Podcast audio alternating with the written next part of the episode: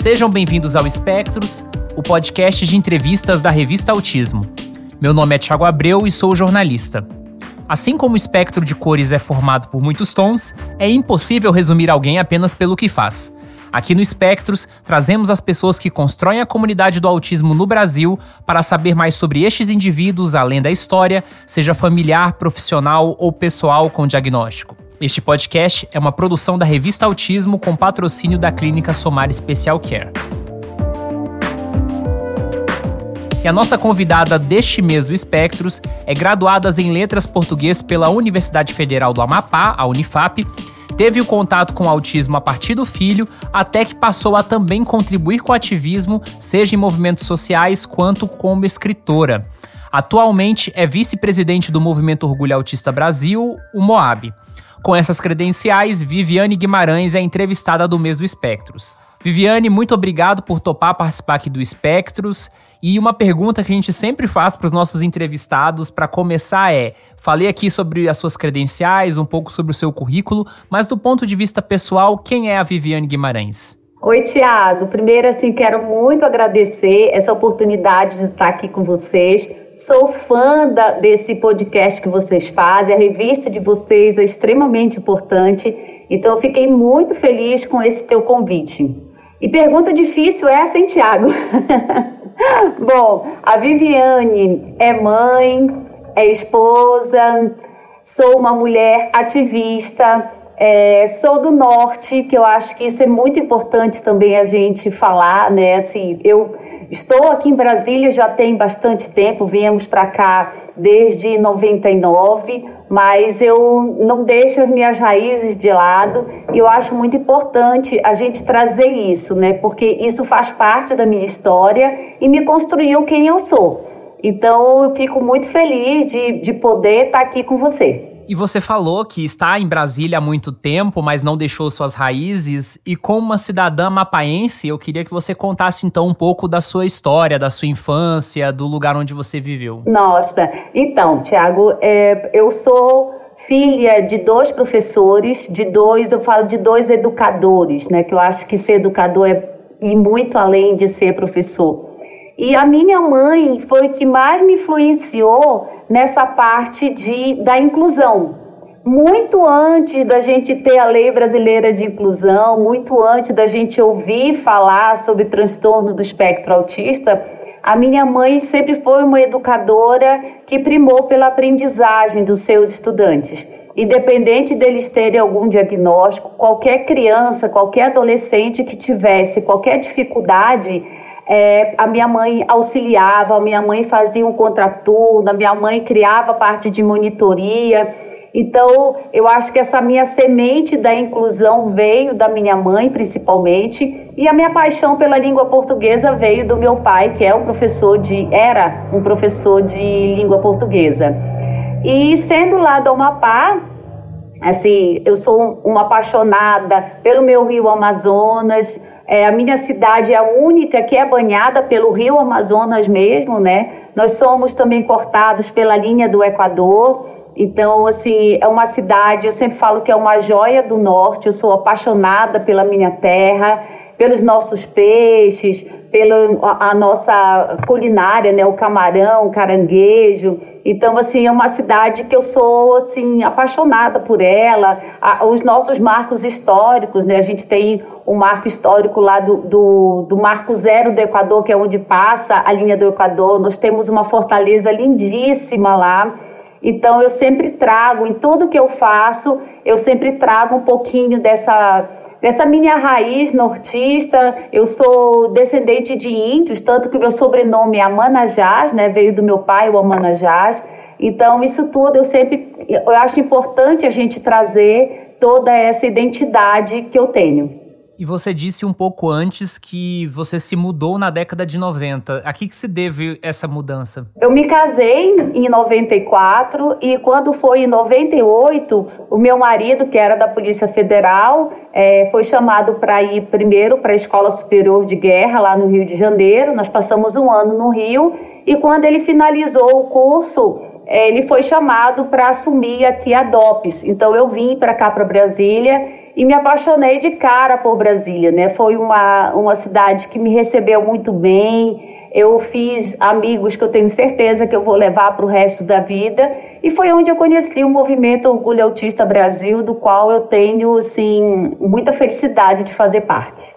Inclusive, quero te perguntar algumas coisas sobre o Moab depois, mas antes disso, eu queria saber de você, assim, dentro dessa linha trajetória, se você teve algum contato com o tema autismo antes ou se foi só a partir da experiência da maternidade. Foi só a partir da experiência da maternidade. Eu confesso para você que eu não sabia quase nada sobre o autismo, né? Quando eu fiz a minha licenciatura, eu não ouvi falar sobre o autismo.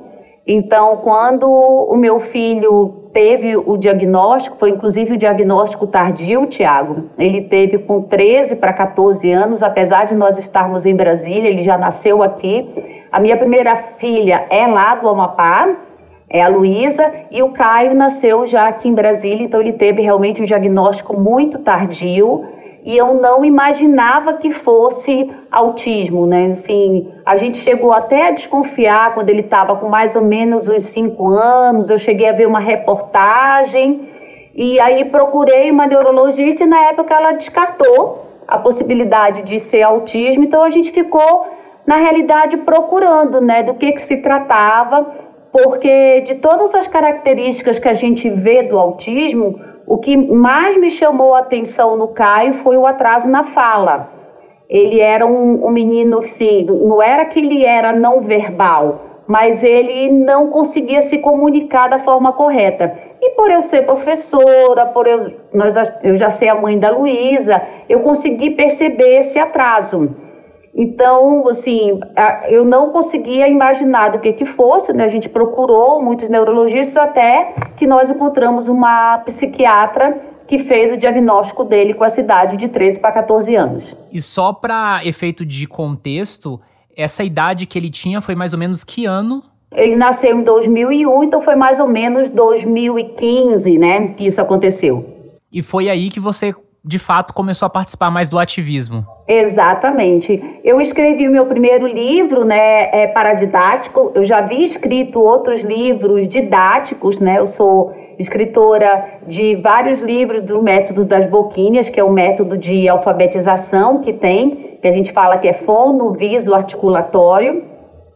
Eu encontrei boquinhas porque o Caio estava repetindo a alfabetização e não estava conseguindo se alfabetizar.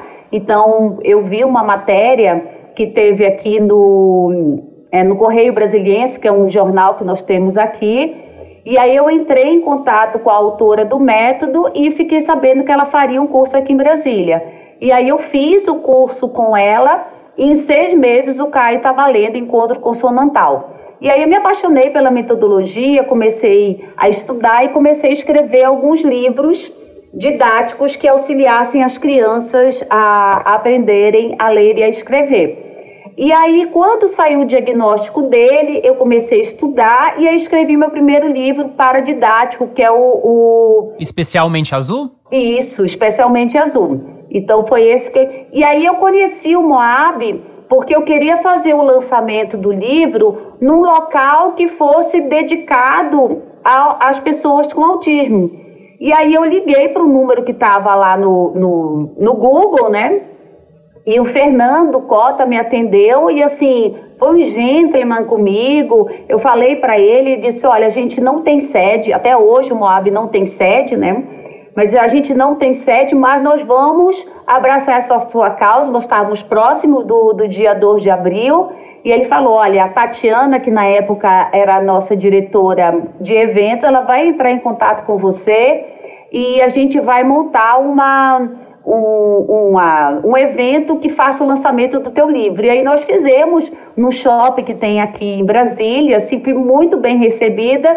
E aí comecei a participar das reuniões e me apaixonei pelo Moab, assim, de cara, sabe? Foi muito bom. Então você entrou no Moab numa época que a associação já estava muito bem consolidada, já tinha quase 10 anos de trajetória, né? E aí, só para um efeito de contexto para o público também, né? A gente trouxe o Fernando Cota aqui no ano passado. Teve a Blitz, que foi o grande evento, né? Que de certa forma deu a base para o Moab. Depois o Moab participou da construção da Política Nacional de Autismo de 2012. Tivemos também a Lei Brasileira de Inclusão. Então, eu queria só que você contasse pra gente como que era o Moab nessa época e quais eram as principais atividades feitas ali nesse período de 2016. Eu acredito que o Fernando tenha falado para você, né? Mas assim, uma das coisas que me fez me apaixonar pelo Moab é a gente verificar os múltiplos olhares que nós temos dentro dele, né? O Moab, em 2005, ele era formado basicamente por pais. Eram pais que notaram que é, que o direito dos seus filhos não estava sendo garantido, que estavam lutando pelos seus filhos. Então, a princípio, o Moab foi um movimento de paz. Apesar de se chamar Orgulho Autista, ele era formado por pais. Quando eu já entrei em 2016, eu verifiquei que o Moab tinha crescido muito. Então, o Moab hoje ele é formado não só por pais, mas na nossa diretoria e nas nossas coordenações, no nosso conselho, nós temos pessoas com autismo e nós temos também profissionais da saúde e da educação que se apaixonaram pela temática e não têm nenhum parente com autismo. E eu sempre acredito, Tiago, que essa junção né, de todo mundo, de todos, de, da gente ter esses múltiplos olhares, é que faz a riqueza do, do Moab. Né? A gente poder realmente ter empatia com todos esses atores que são extremamente importantes quando a gente pensa no desenvolvimento da pessoa com autismo, nós precisamos ter o olhar da escola, nós precisamos ter o olhar da família, nós precisamos ter o olhar de um terapeuta e principalmente nós precisamos ter o olhar da pessoa com autismo. Eu acredito que essa presença das pessoas com autismo dentro das nossas coordenações, da nossa diretoria, fazem com que o Moab seja muito mais rico, eles trazem esse olhar e esse principalmente esse protagonismo.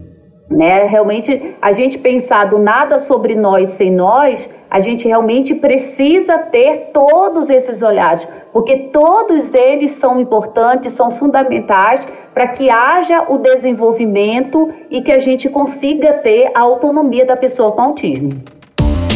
Viviane, a sua resposta me fez pensar em uma questão aqui que na história do autismo nós tivemos sempre esses grupos muito demarcados, né, dos profissionais, dos familiares dos autistas, e você até falou sobre a riqueza que é você entender esses múltiplos grupos e as suas demandas, né, e eles atuarem de forma conjunta, como você falou do Moab. E eu queria perguntar para você, porque você é uma profissional da educação e também, ao mesmo tempo, tem o olhar da maternidade. Em que sentido você acha que essas duas, for esses dois, essas duas atuações elas se encontram e em que momento é um desafio também de você separar a profissional da mãe? Olha, como eu nunca fui professora do CAI, então essa separação para mim é, é, é, é fácil eu conseguir ver mas eu acho que o bom disso é eu conseguir me colocar, né? Eu acho que a minha empatia acaba sendo maior tanto pela família quanto pelos professores. É, a, me incomoda muito, Tiago, quando, por exemplo, a gente vai fazer uma visitação numa escola. Eu sou também neuropsicopedagoga, né? eu sou neurocientista, então eu gosto de estudar o cérebro, eu gosto de estudar a aprendizagem do ser humano e das pessoas com autismo, das pessoas que têm um outro transtorno do neurodesenvolvimento ou transtorno da aprendizagem. E eu, eu sempre falo da importância da gente conseguir ter esse olhar, de eu conversar, por exemplo, com um pai e dizer: olha, quando a gente está na sala de aula, não é uma situação fácil porque provavelmente o seu filho não é o único que está dentro daquela sala de aula, não é o único que vai precisar é, da, da, atenção do professor, que vai precisar que o professor consiga sentar um pouquinho do lado dele, consiga ensinar que ele tem alguma dificuldade, seu filho não é o único. E assim como também quando a gente conversa com os professores, porque me incomoda quando a gente vai, por exemplo, numa escola Ou então a gente recebe muita pergunta, né? A gente tem uma página que chama Mais Inclusão no Mundo e a gente pergunta se as pessoas perguntam para mim como que eu faço um PEI para um autista. Eu disse tá, mas quem que é o teu estudante? Eu disse, ah, é, é uma, uma pessoa, um jovem, uma criança, um adolescente com autismo. Eu disse, mas isso é muito pouco. Primeiro porque a gente está falando de um espectro. Né? Eu estou falando de níveis de suporte completamente diferentes, de pessoas completamente diferentes dentro do mesmo nível de suporte. Então, isso é muito pouco. Então, a gente, para a gente pensar em realmente fazer uma inclusão, a gente precisa pensar em quem é esse meu estudante, do que, que ele gosta de fazer, quais são as potencialidades que ele tem, pois é com base nisso que eu vou conseguir agregar novos conhecimentos para superar as lacunas que ele traz. Então, eu acho que essa junção de eu ser tanto uma educadora, de eu ser uma profissional da área de terapias, de eu ser mãe do Caio e mãe da Luísa também, que é uma jovem com TDAH, eu acredito que isso me trouxe é, uma bagagem maior da gente conseguir sentar e conversar com essas diferentes áreas e a gente tentar sensibilizar, tentar fazer uma conscientização para que a inclusão realmente ocorra nesses nossos diferentes espaços. No ano passado, quando a gente conversou com o Fernando Cota, eu fiz uma pergunta para ele que eu também vou te fazer. Por muitos anos, o Moab fez o prêmio Orgulho Autista que reconhecia várias atuações dentro da comunidade do autismo e esse prêmio em algum momento parou. Há planos de retornar isso ou é algo que é para ficar mais na história mesmo? Não, não. É uma coisa assim que, inclusive, a gente tá, tinha conversado e você sabe que hoje você é a segunda pessoa que me pergunta isso. Olha que coincidência. A gente tem, eu recebi também essa mesma pergunta hoje da, da Simone da EBC, né, que é a, a, empresa brasileira de comunicação, que normalmente a gente faz os nossos prêmios lá na rádio. E, e aí ela me perguntou justamente sobre isso e a gente quer retomar. Nós demos uma parada um pouquinho antes da pandemia, né? Eu acho que o último ano que a gente fez foi 2019. Aí veio essa confusão toda e nós paramos um pouquinho, mas a gente quer retomar sim, porque eu acho extremamente importante a gente valorizar essas pessoas, essas empresas, né, que nos auxiliam nesse processo da, da inclusão e da conscientização das pessoas com autismo. Então, se Deus quiser, quem sabe a gente se programa para fazer até esse ano ou no ano que vem. Eu quero conversar contigo sobre Brasília, porque, como você falou, você se apaixonou por Brasília. Brasília foi uma cidade que te acolheu. E quando a gente fala sobre política de uma forma geral, Brasília é onde grande parte das coisas ocorrem. Então, imagino até que pelo fato do Moab ser de Brasília, por isso acabou se consolidando como uma das principais associações de autismo a nível nacional.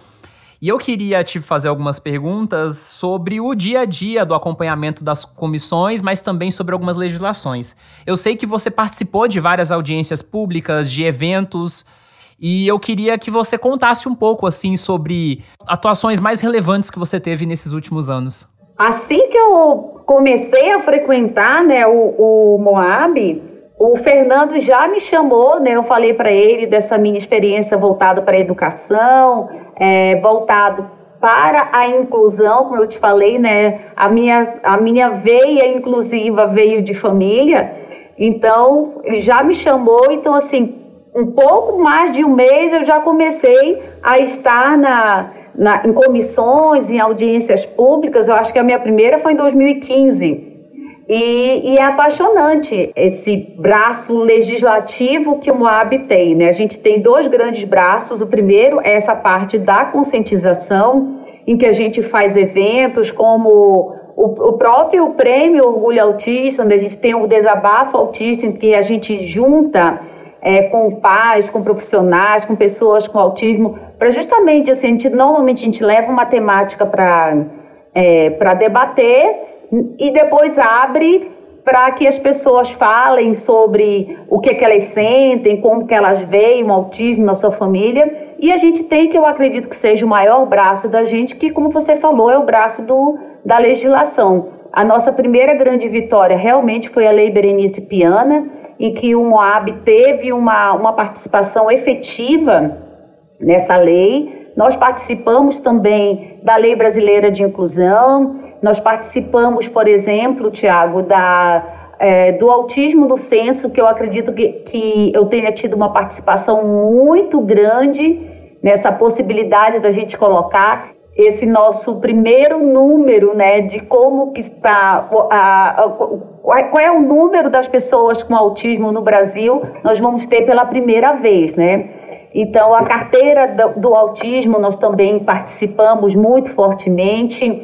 É, a, a, parte do, da lei Romário, que a gente teve é, também, que é, é a redução da carga horária dos pais de pessoas com autismo, sem que haja redução salarial, né? a, a lei do, é, do diagnóstico precoce também teve uma participação efetiva do MOAB, mas eu confesso para você que realmente a lei do, do autismo no censo, eu tenho muito orgulho de, de estar à frente. Né? Literalmente, nós participamos de várias reuniões com ministérios, com o IBGE, que colocaram mil empecilhos para conseguir fazer essa de nós termos essa possibilidade e eu fico muito feliz de estar participando. Nós fomos literalmente para a rua, para frente do Palácio do Planalto, do Palácio da Alvorada. Vieram várias caravanas do Brasil. Nós fizemos uma movimentação muito grande dentro do, do Congresso Nacional. Então, eu acho que esse é um, um dos maiores orgulhos que eu tenho de poder ter participado dessa discussão. Aliás, você já apoia a revista Autismo? Sabia que você pode contribuir com uma pequena quantia mensal e fazer a revista impressa chegar a mais pessoas sem acesso à internet? Além disso, os apoiadores têm acesso à revista digital antes de todo mundo, além de conteúdo extra, como bastidores de reportagens e participação de lives exclusivas. Veja todos os detalhes no site canalautismo.com.br/apoie. Sobre essa questão do autismo no censo, inclusive já ia te perguntar. Eu lembro dessa movimentação em diferentes estados e eu até queria saber de você em quais estados o Moab está bastante ativo hoje, né? Que ele tem realmente essa capilaridade. E como é que foi toda a questão midiática em torno da discussão do censo? Porque eu lembro que as notícias que saíam é que o presidente em exercício da época queria vetar. Mas aí houve uma pressão de pessoas em torno, aí depois teve até o Marcos Mion no meio. Como é que foi essa questão? Assim, conta pra gente desde o início de, de, dessa discussão do censo e como isso se desenvolveu. Tiago, a gente, é, a gente ouve muito o pessoal falar assim: ah, fazer lei é fácil, eu quero ver tirar do papel. Quem fala isso é porque nunca participou da criação de uma lei o autismo no censo, nós levamos mais de oito anos, foram quase dez anos. A nossa primeira relatora foi a deputada Carmen Zanotto. Nós começamos isso na Câmara Federal. Então, assim, ela foi uma guerreira junto com a gente e foram várias audiências públicas que ocorreram para que a gente chegasse realmente nessa possibilidade de conseguir colocar isso em 2019, conseguir fazer essa lei do, do autismo no censo. Eu não sei te falar exatamente quantas audiências públicas ocorreram sobre essa temática, porque foram inúmeras, tanto na Câmara quanto no Senado. A gente verificava, por exemplo, não só a presidência da República, mas a gente verificou os ministérios colocando empecilhos. Ah, porque fica muito caro a gente colocar mais uma pergunta. É, o IBGE também criou muita, muita confusão para conseguir colocar. Mas, como eu te falei, o Moab tem esse braço muito grande dentro do Moab. E eu não esqueço de uma das reuniões que nós fizemos, que foram várias reuniões assim, não audiências públicas, mas foram várias reuniões entre os ministérios com os deputados e senadores, né? A gente fazia reuniões mistas e eu não esqueço de uma reunião que a gente fez e aí o IBGE falando que seria impossível, que seria muito caro e aí a gente falou assim, então vamos verificar, vocês falem para a gente quanto que custaria e a gente vai conseguir esse valor com emendas parlamentares. E quando foi na outra reunião, eles não trouxeram, voltaram com esse mesmo discurso, dizendo que em países como a Holanda, como os Estados Unidos, que isso não existia o autismo no censo. E aí nós voltamos a falar para eles que eram países que faziam uma coisa que o Brasil não faz.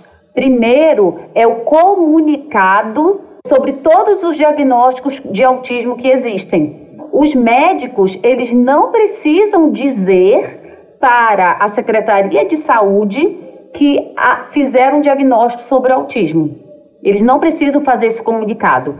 Se for na rede pública, isso vai automaticamente, mas se for numa rede particular, não se faz essa comunicação. E outra coisa é o acompanhamento das famílias com autismo que esses países fazem. Então, a partir do momento que, por exemplo, colocaram que na família da Viviane nasceu um, uma criança com autismo, eles passam a acompanhar as próximas gravidezes que viessem ocorrer e já fazem um, uma estimulação precoce muito antes desse diagnóstico chegar. Então, com isso, a gente conseguiu realmente mostrar para eles essa importância que nós temos de, de ter esse número porque a gente não consegue, Tiago, pensar em políticas públicas se a gente não souber quantos autistas existem, né? onde que eles estão. Se eu vou, por exemplo, pensar é, numa política pública mais voltada para um diagnóstico precoce, ou se eu vou precisar pensar numa política pública voltada para o mercado de trabalho, voltada para uma moradia assistida, que isso a gente ainda tem um grande caminho para percorrer. O Brasil ainda discute diagnóstico e estimulação precoce. A gente não pensa que as pessoas com autismo vão crescer e que elas precisam continuar tendo é, terapia, acompanhamento. A rede pública, assim que a pessoa com autismo faz 18 anos, as terapias cessam como se elas não precisassem mais de ter esse acompanhamento, de precisar dessa estimulação constante. Então, infelizmente, a gente ainda está muito aquém do que a gente precisa quando a gente pensa nas pessoas com autismo que vão crescer, vão se desenvolver e vão envelhecer. A gente não tem políticas públicas para esse público. Atualmente eu moro em Goiás, Viviane, então tá muito perto de Brasília, e na época do autismo no censo, eu lembro que houve uma movimentação saindo de Goiânia para poder conversar com o pessoal, fazer a pressão que você contou. Além de Goiás, você sabe me lembrar assim quais estados e quais partes do Moab no país atuaram nesse sentido? Nós tivemos muitas pessoas realmente de Goiás, que como você falou, é mais perto daqui, então é mais fácil nós tivemos pessoas do Tocantins também que vier, uma, vieram dois ônibus do Tocantins para nos ajudar.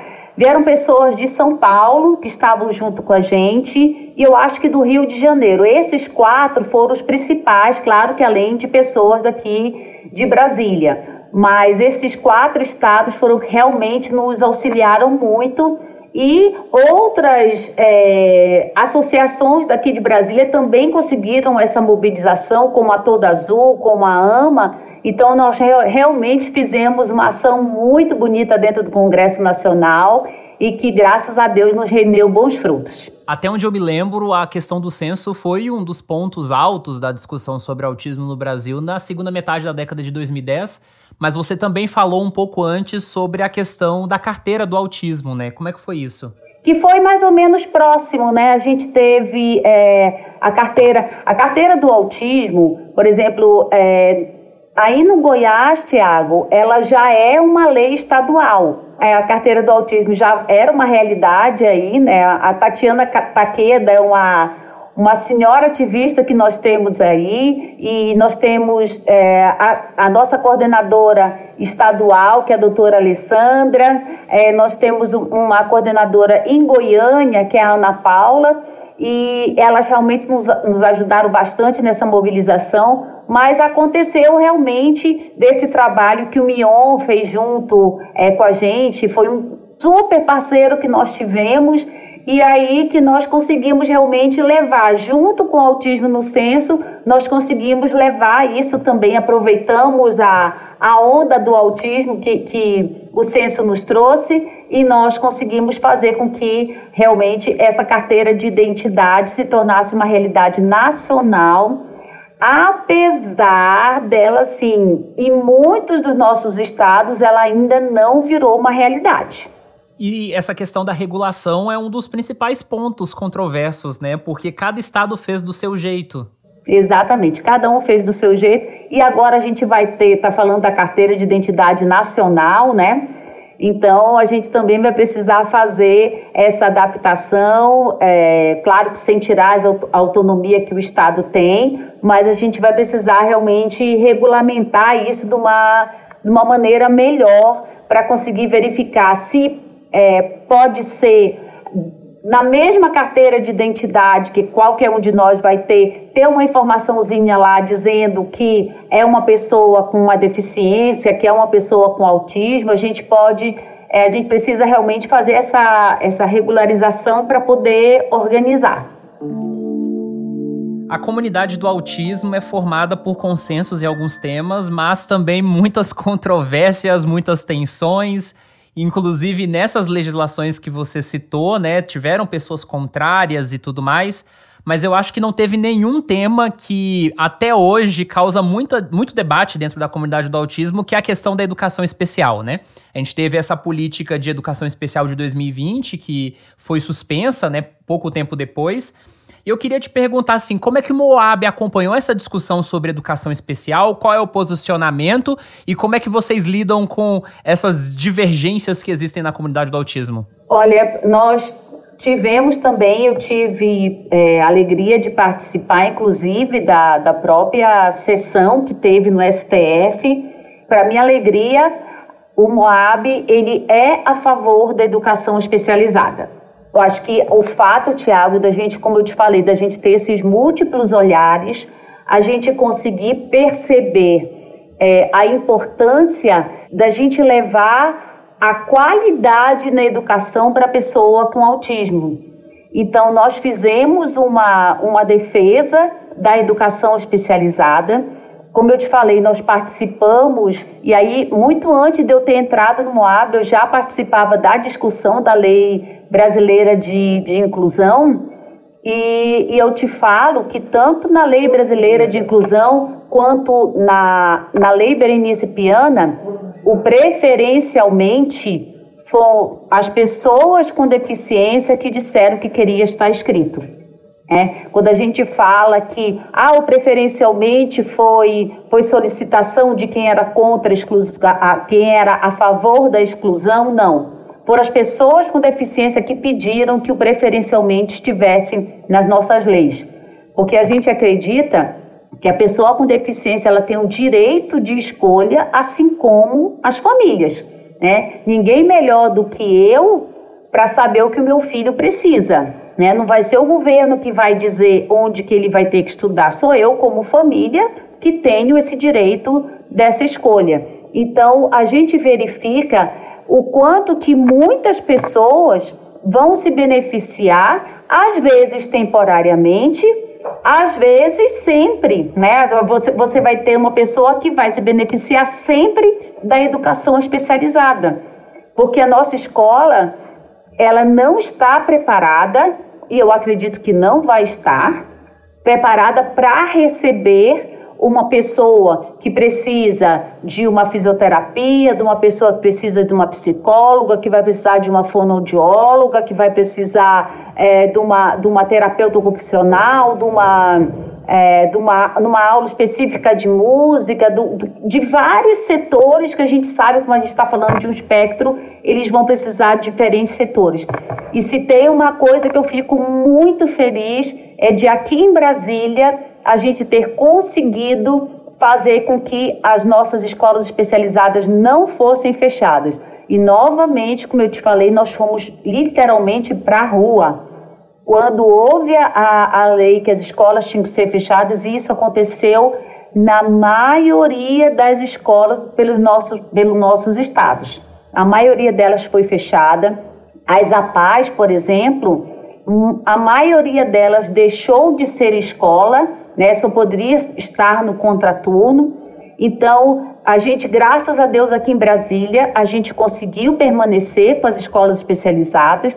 Nós temos aqui 13 centros de educação especial e a nossa é, educação precoce, ela já recebeu, inclusive, prêmios internacionais.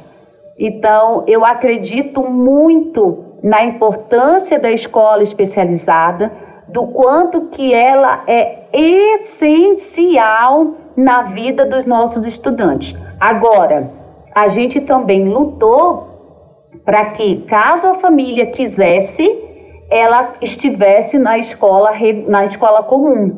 A escola especializada, ela não é uma escola irregular.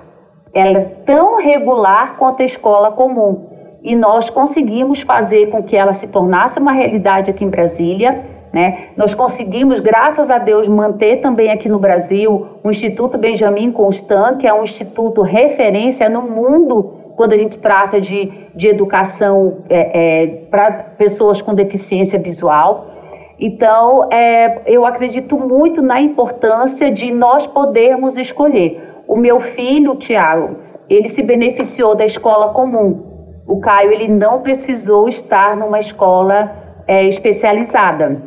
Então eu lutei por isso, eu fui na escola, às vezes eu chegava e brigava, dizia que o que estava acontecendo não era o ideal, mas a gente também chegava em situações e dizia, olha, é importante o que vocês estão fazendo, parabéns pelo que vocês estão fazendo. Agora, tem pessoas como nós temos dentro da nossa diretoria, dentro da, das nossas coordenações, que nós temos várias crianças, vários jovens, vários adultos que continuam nas nossas escolas especializadas. E isso traz uma riqueza para a vida deles que nenhum outro local eles teriam isso. E como você disse, Viviane, essa discussão sobre o papel da educação especial no contexto da comunidade do autismo é uma discussão histórica. Ela está presente ao longo dos anos, inclusive na própria discussão da Lei Berenice Piana. E eu queria fazer uma pergunta que é até um tanto quanto desconfortável.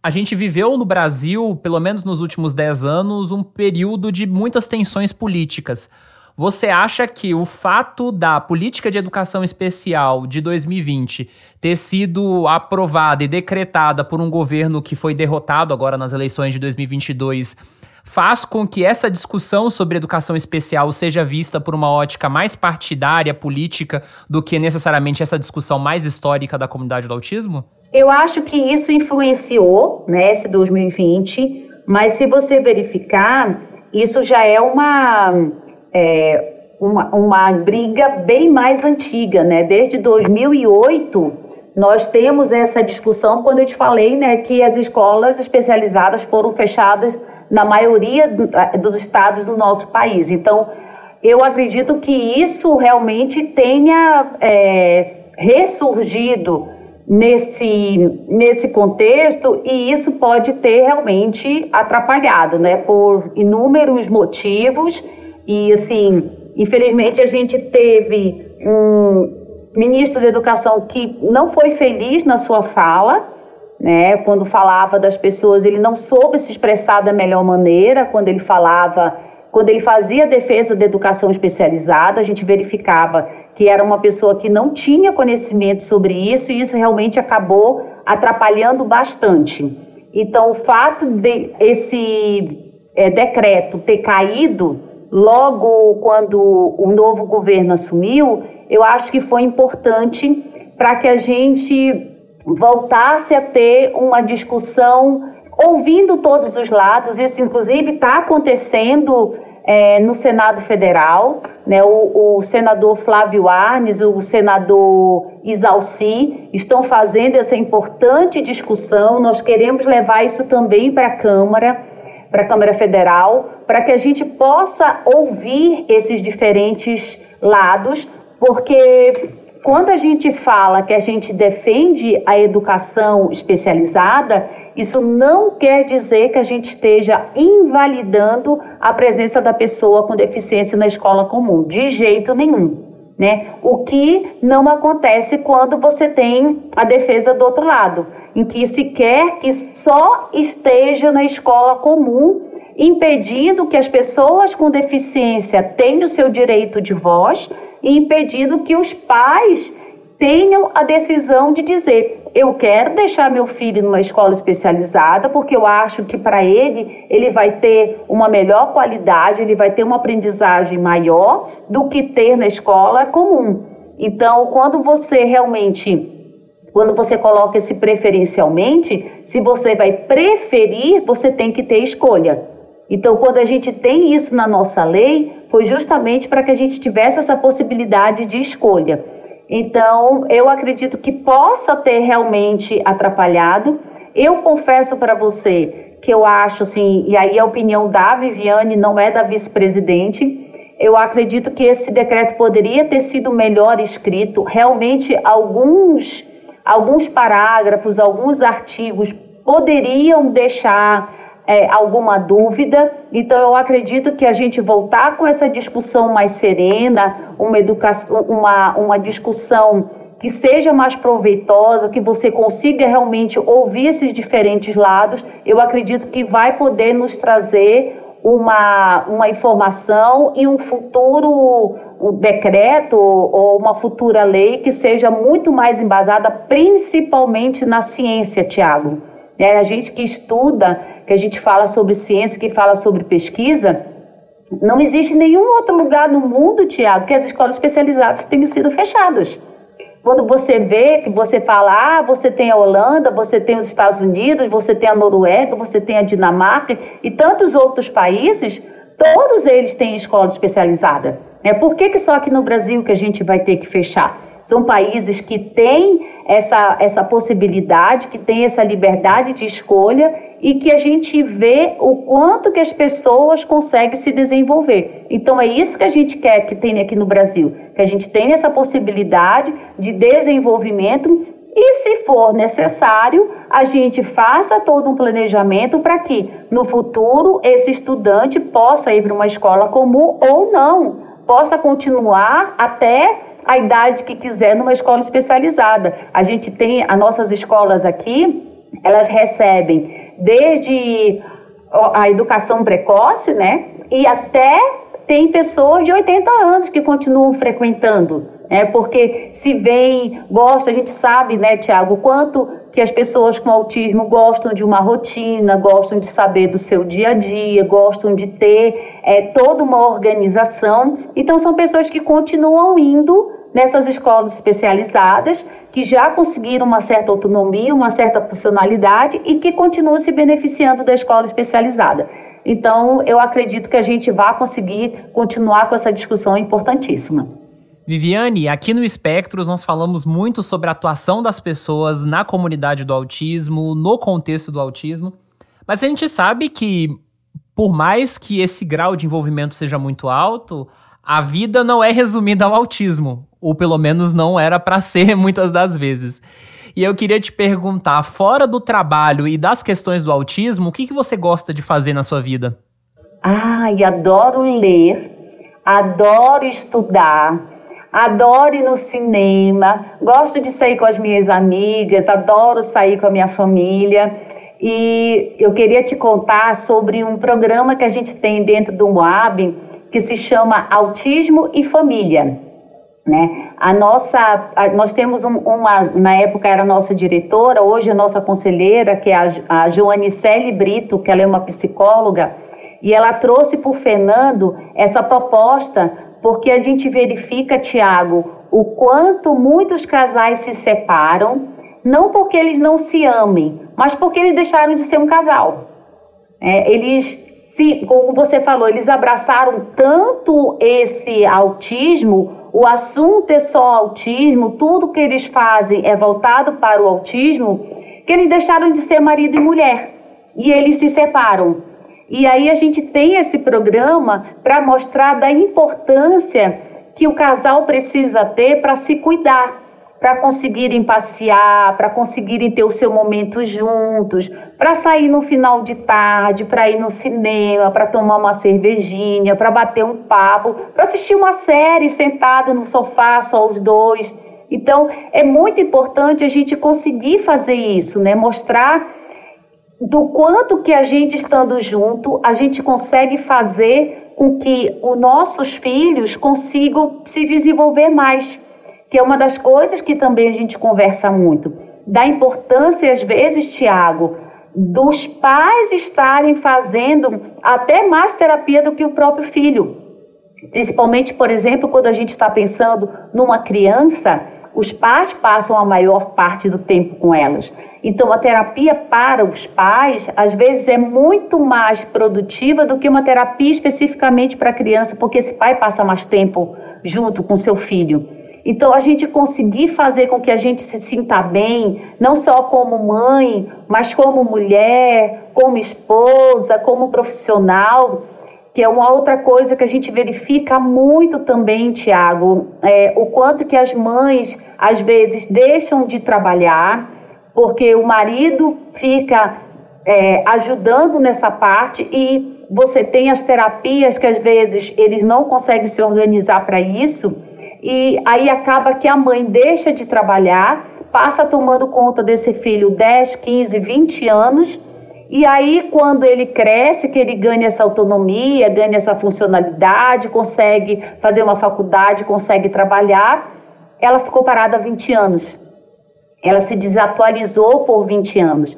Então, realmente, a gente criar essa parceria, que é uma das coisas assim é, que me encanta no meu esposo é isso, da gente sempre dividir essa essas próprias funções que tem dentro de casa, né, de, de, separar. Hoje é você que vai levar o filho na terapia, ah, daqui a pouco você vai poder sair um pouquinho com ele, vai jogar um futebol com ele, vai passear. Eu não esqueço de uma frase que eu ouvi de uma jovem com autismo, que ela falou assim: a vida é terapêutica. Então, muitas vezes, a gente pensar em, em andar de bicicleta com o nosso filho, da gente sair para fazer ginástica, para caminhar junto, para ir tomar um sorvete, dar um troco. Então, isso a gente vai conseguir trabalhar funcionalidades do dia a dia que são extremamente importantes.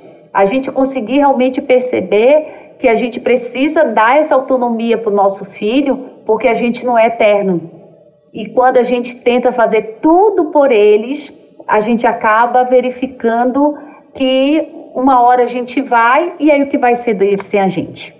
Então, eu acho que é muito bom assim a gente conseguir ter esses momentos da gente sair, eu saio com as minhas amigas, o meu esposo sai com os amigos dele, a gente sai junto, a gente sai em família, a gente sai só nós dois. Então, a gente ter esses momentos de, de relaxamento, de poder passear, de poder se divertir e sair um pouquinho do, do assunto do autismo também é importante. E me conte um sonho que você já realizou e outro que você ainda espera realizar. E um sonho que eu estou realizando esse ano, Tiago, é o meu mestrado. Né? É uma coisa que eu queria assim fazer, mas o fato do Caio estar tá estudando, assim, eu sempre acompanhei muito o Caio na escola, eu sempre estudei muito com ele, eu fazia os resumos e tudo mais.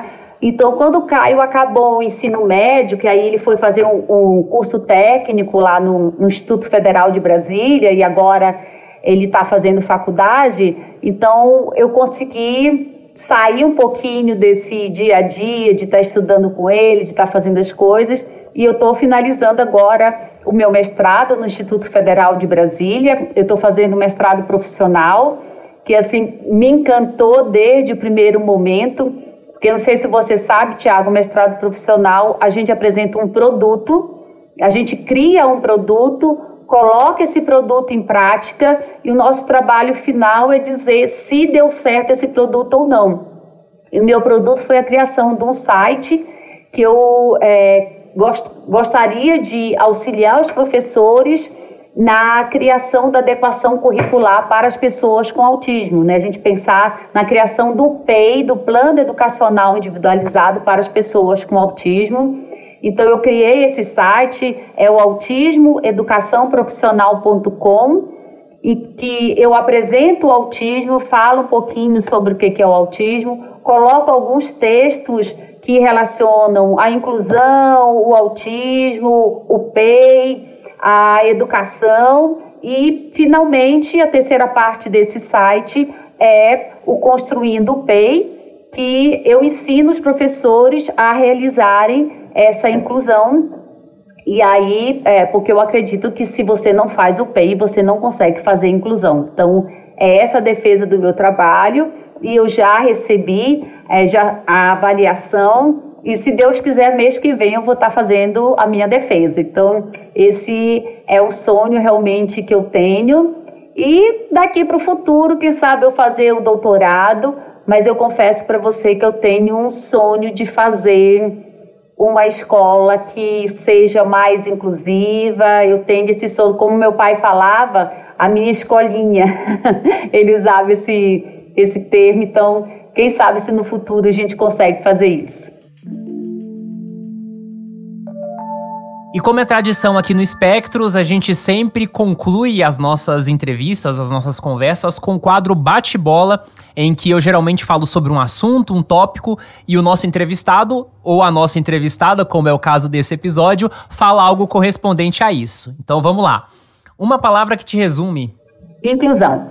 Último livro lido. Olha, eu estou amando Crítica à Pseudociência em Educação Especial, do professor Lucelmo Lacerda. Estou encantada com este livro. Uma viagem marcante.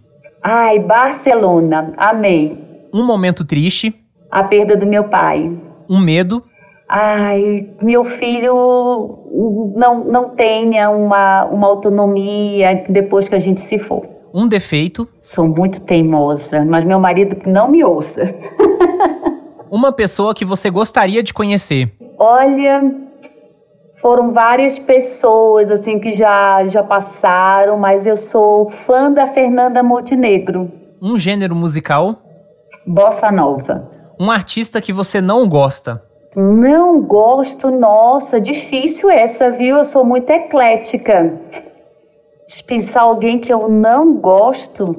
Ixi, eu acho que eu vou ficar te devendo essa. Prato favorito?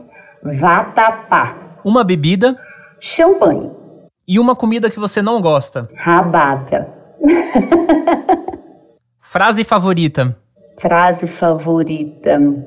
Nós podemos ser um pouquinho melhor a cada dia. Viviane, muito obrigado pela sua participação no Espectros, por você compartilhar um pouco sobre a sua história, a sua atuação no ativismo do autismo. E eu queria que você ficasse à vontade, então, para trazer uma mensagem final ou falar sobre alguma questão que não foi perguntada, não foi comentada aqui durante esse tempo da conversa. Tiago, quero te agradecer de novo esse convite. Realmente foi um prazer estar aqui com vocês a gente poder um pouquinho dividir. E, assim, eu acho que a nossa conversa foi realmente bastante ampla, né? A gente conseguiu falar, mas eu só queria reforçar essa importância da gente se cuidar, a gente como pai, a gente como mãe, a gente poder se cuidar, da importância da gente ter esse olhar e principalmente todas as vezes que você perceber qualquer atraso no seu filho, não espere o diagnóstico. Eu acredito, Tiago, que a grande diferença que tenha acontecido na vida do Caio foi que a gente não esperou. Então a gente verificou que o Caio estava com atraso na fala, a gente procurou um fono. A gente verificou que o Caio estava com problema de atenção, o Caio foi fazer ecoterapia. Então, todas as vezes que a gente notava um atraso no desenvolvimento, a gente procurava ajuda. Você imagine se a gente tivesse esperado chegar ao diagnóstico, o quanto que a gente teria perdido, quantas oportunidades esse cérebro teria perdido de se desenvolver. Então é muito importante, todas as vezes que você notar algum atraso, procure ajuda o mais rápido possível, que quanto mais cedo a gente começar a estimular esse cérebro, maiores vão ser as, as oportunidades de desenvolvimento. E mais uma vez, muito obrigado a você que nos ouviu até agora. Nos encontramos em setembro. O Espectros é uma produção da revista Autismo em parceria com a Clínica Somar Special Care. Localizada em Pernambuco e com unidades em várias cidades do estado, a Somar Special Care tem o objetivo de mudar a vida das pessoas autistas com profissionalismo e amor.